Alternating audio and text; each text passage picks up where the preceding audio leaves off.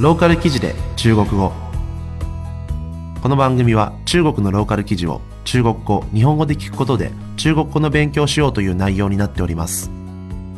今回の記事はある女子大生が落とした iPhone6 についての話題。現れたのはそれを拾った男性とそれを買ったと主張する男性。一体どうなったのでしょうか？それでは記事の単語から見ていきましょ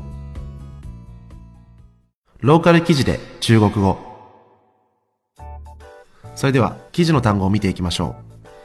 捡到，捡到，う拾う。讨价还价，讨价还价，値切る。违法，违法，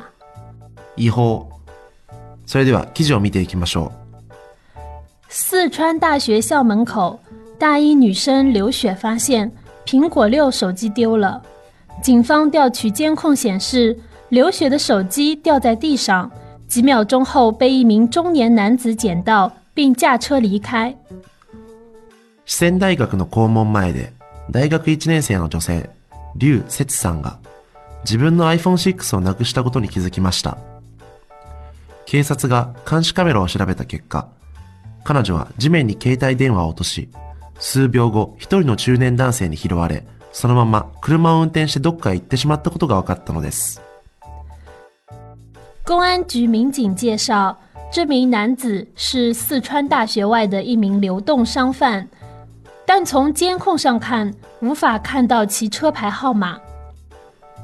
この男性は四川大学の外で移動式物販を行っていると公安局の警察は言いますしかし監視カメラからはその車のナンバーを知る方法はありませんでした当晚二十二时许，刘雪父母终于拨通了刘雪的手机号码。接电话的是一名男子，其否认自己是捡到电话的人，称电话是自己买来的，需支付一千元钱才能归还。その日の22時頃、リュウセスさんの両親は彼女の携帯電話番号にかけ続けると、一人の男性が電話に出ました。しかし、彼は自分が電話を拾った人間ではなく、他の人から買っただけだと言い張りました。そして、返してほしいのであれば、1000元払えというのです。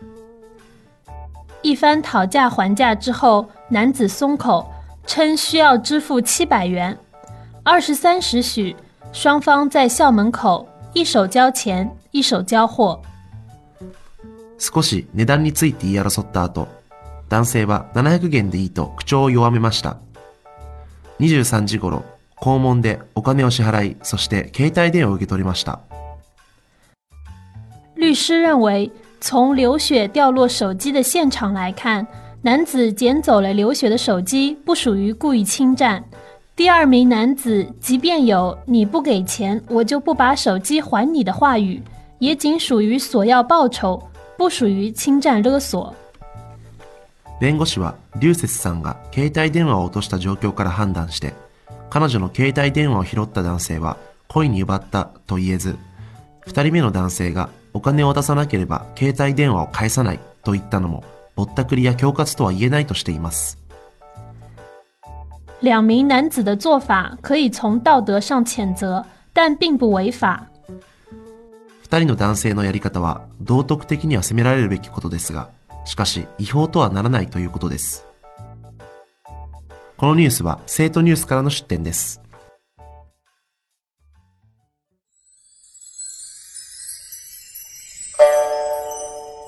ローカル記事で中国語。それでは記事の単語のおさらいをしていきましょう。捡到，捡到，拾う、讨价还价，讨价还价，値切る、违法，违法。違法。いかがだったでしょうか、えー今回この拾ったっていう、えーこの中年男性とそして、えそれを買ったという、え男性ですが、まあ、どう考えてもこの二人グルじゃねえかっていう思ったりするんですけれども、まあ、やっぱ面白いのが、この1000元で、あの、返してやるよと主張されたのに対して700元でいいかと、えーこの、タオチャー、ファンチャーし直したっていうところがですね、えーなかなか、その、両親の強さというか面白いですね。で、このタオチャー、ファンチャーっていうのはですね、あの、値切るっていう、えーと、意味がありまして、まあ、文中では、えーっと、値段について言い争うという、えいう風に訳したんですけれども、まあ、例えばお店とかで、えっと、まあ、市場とかでですね、これ10元って言われて、いや、これ5元にしてくれよとか、えーそういった値切るっていう時にもこのタオチャー、ファンチャーという言葉はよく使います。えーローカル記事で中国語は、このように中国と話題となっているネットニュースを取り上げて中国語の勉強しようという内容になっております。それでは次回をお楽しみに。再见。